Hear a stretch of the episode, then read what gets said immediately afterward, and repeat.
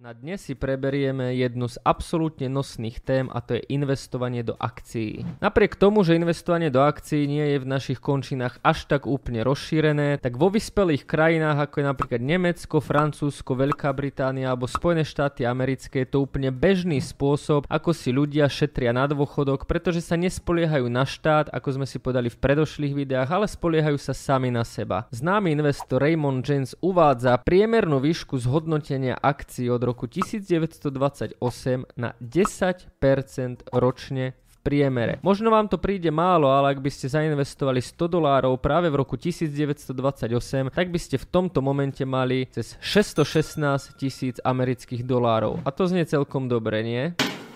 No, ja to tvoje namorožím. Zabiraj už. Nemôžem pojechať, zabiraj už. Kudá, kudá chas bola? A práve to nám ilustruje aj dôležitosť zloženého úročenia, o ktorom sme hovorili na začiatku tejto celej akadémie. Všetko, čo potrebujete vedieť o akciách, sa dozviete v tomto videu.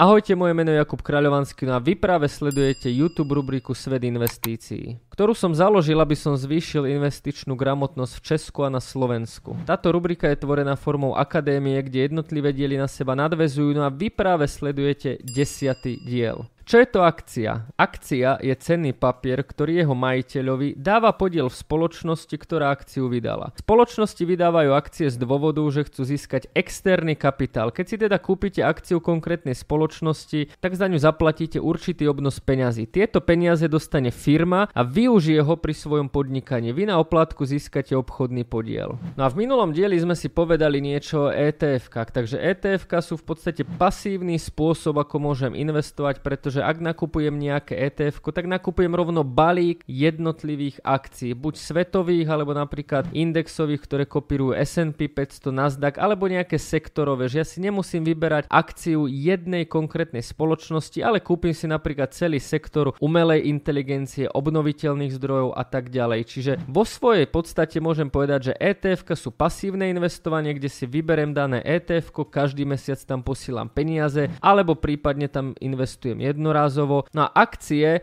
tam už si vyberám jednu konkrétnu firmu. Takisto ako si viem nakombinovať portfólio é té efiek, ktoré viem diverzifikovať či už geograficky alebo sektorovo, tak takisto si viem vybrať akcie a investovať priamo do spoločnosti, ktoré sú mnou obľúbené. Je vo všeobecnosti známe, že Warren Buffett, ktorý je považovaný za najúspešnejšieho investora na svete, má obľúbenú akciu Coca-Coli a tá už dlhé roky tvorí najväčšiu časť jeho portfólia. V tomto videu si teda povieme, ako by ste si mohli mohli nakombinovať akciové portfólio, no a v nasledujúcom videu už o týždeň budúcu nedeľu sa pozrieme na to, ako by ste si mohli nakombinovať pasívne é té ef portfólio a vybalancovať ho aktívnym vyberaním konkrétnych akcií, to znamená tzv. Stock picking. Na úplný úvod môžem povedať, že akcie sú viac dynamickejšie, potrebujete tam viac skúseností, ideálne by bolo, keby ste tú danú firmu poznali, ale samozrejme nie len štýlom, že Coca-Cola je sladený nápoj uznávaný celosvetovo, ale aby ste poznali jej podnikanie, čísla, výkazy, earnings, takisto či je to dividendová spoločnosť a jednoducho, aby ste poznali celý biznis model. Zatiaľ čo é té efka sú pre ozajstných začiatočníkov, tak akcie sú už pre investorov, ktorí vedia, čo robia, ideálne, ktorí vedia čítať výkazy, ideálne, ktorí vedia čítať súvahy, vedia si nejakým spôsobom vyrátať rôzne ekonomické ukazovatele.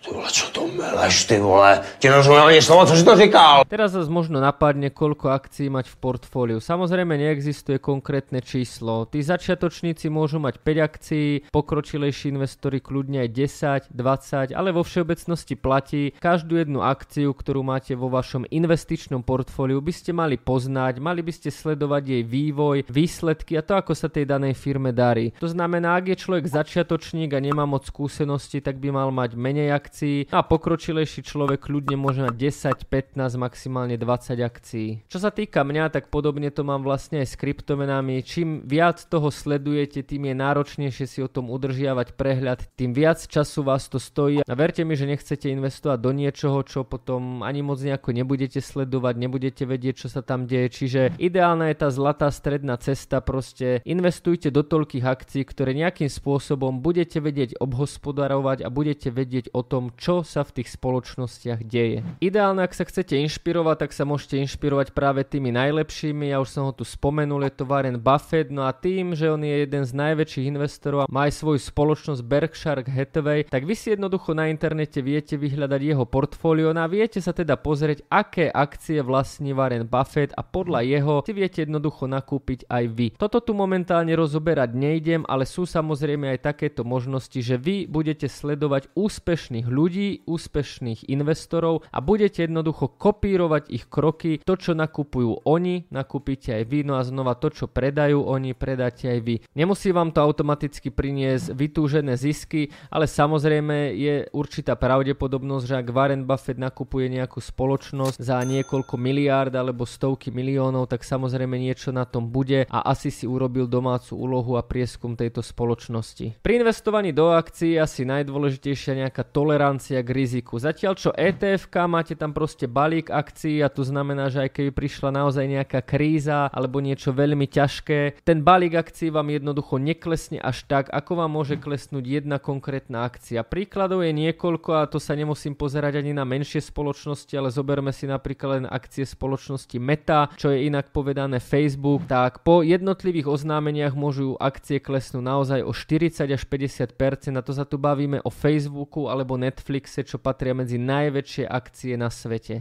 Ako však teda pracovať s tým rizikom? Platí aj pri akciách, že viem si vybrať nejaké menej volatilné akcie, proste nejaké akcie, ktoré nerobia až také výkyvy alebo sa im darí v kríze, alebo sú tam iba rastové akcie, veľmi rizikové, no a práve to si poďme povedať v tejto časti videa, pretože poďme sa zamerať na to, ako by ste si vy to investičné portfólio z akcií mohli vyskladať, ako by ste o tom mohli rozmýšľať. Znova poviem, že neexistuje nejaké dokonalé portfólio alebo nejaký svätý grál, že tieto akcie nakúpte, budete ziskoví. Znova sa to líši od toho, ako vnímate riziko, aký máte investičný horizont. To je asi úplne najdôležitejšie. Takže poďme sa pozrieť na to jednotlivé rozdelenie.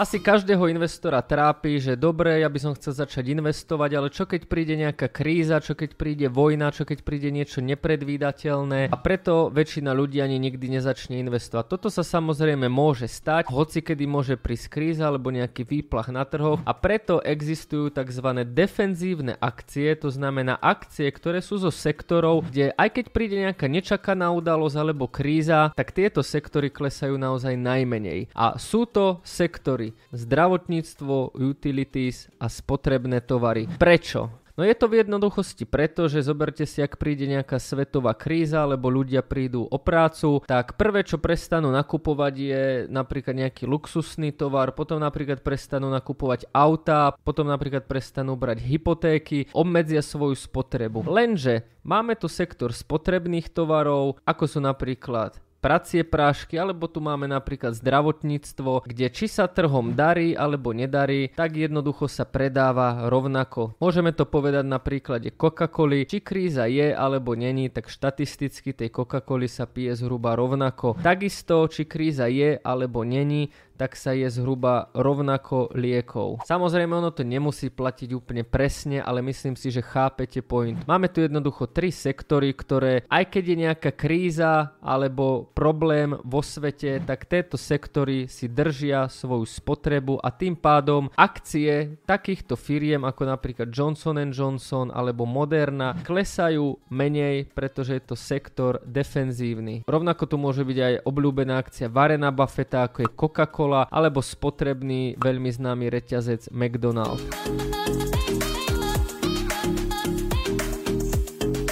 Tu Tu môžu byť napríklad veľké technologické firmy, tu môžeme zaradiť napríklad Apple, Amazon, Google. Je to stredné riziko, pretože OK, Apple síce je gigant a najväčšia firma na svete, no ale jednoducho, keď príde nejaká kríza alebo tým trhom sa nedarí, tak ľudia proste tie iPhony budú nakupovať menej. Samozrejme, asi Apple ako najväčšieho giganta na svete to nepoloží. Nejaký čas, niekoľko mesiacov alebo na najvyš niekoľko rokov mu tie tržby zrejme klesnú. Preto by sme Apple, Amazon alebo rôzne takéto ďalšie technologické spoločnosti mohli brať ako stredne rizikové.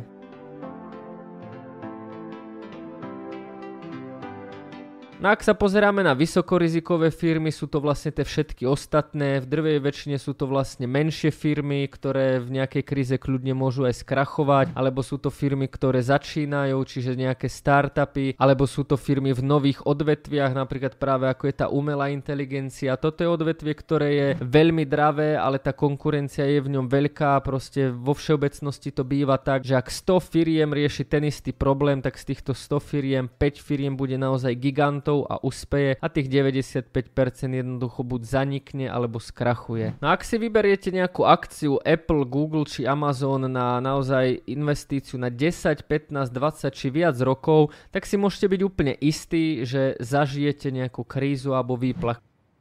Holy fucking shit.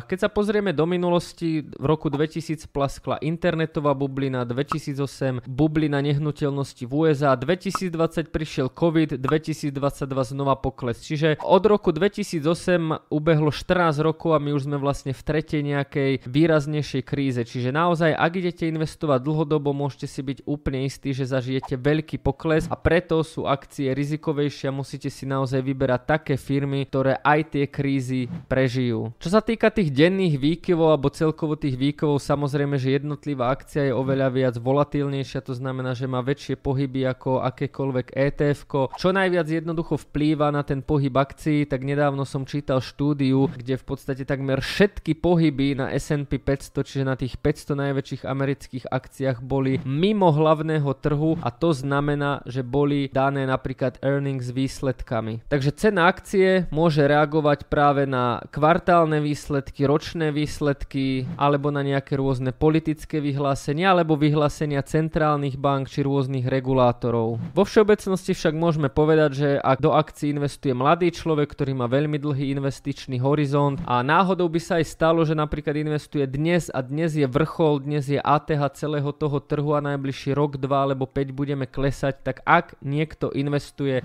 desať, pätnásť, dvadsať rokov, tak je obrovská šanca, že ak aj investuje teraz momentálne momentálne v tomto čase na vrchole, tak časom by mal byť jednoducho v zisku. Reklamná vsúka. Ak vám tieto informácie nestačia, tak využite našu unikátnu službu Investície do Vrecka, ktorú nájdete na stránke www bodka trader dva bodka nula a pridajte sa do našej mobilnej aplikácie, aby ste mali svet investícií a informácie zo svetových trhov stále u seba. No a teraz späť ku videu.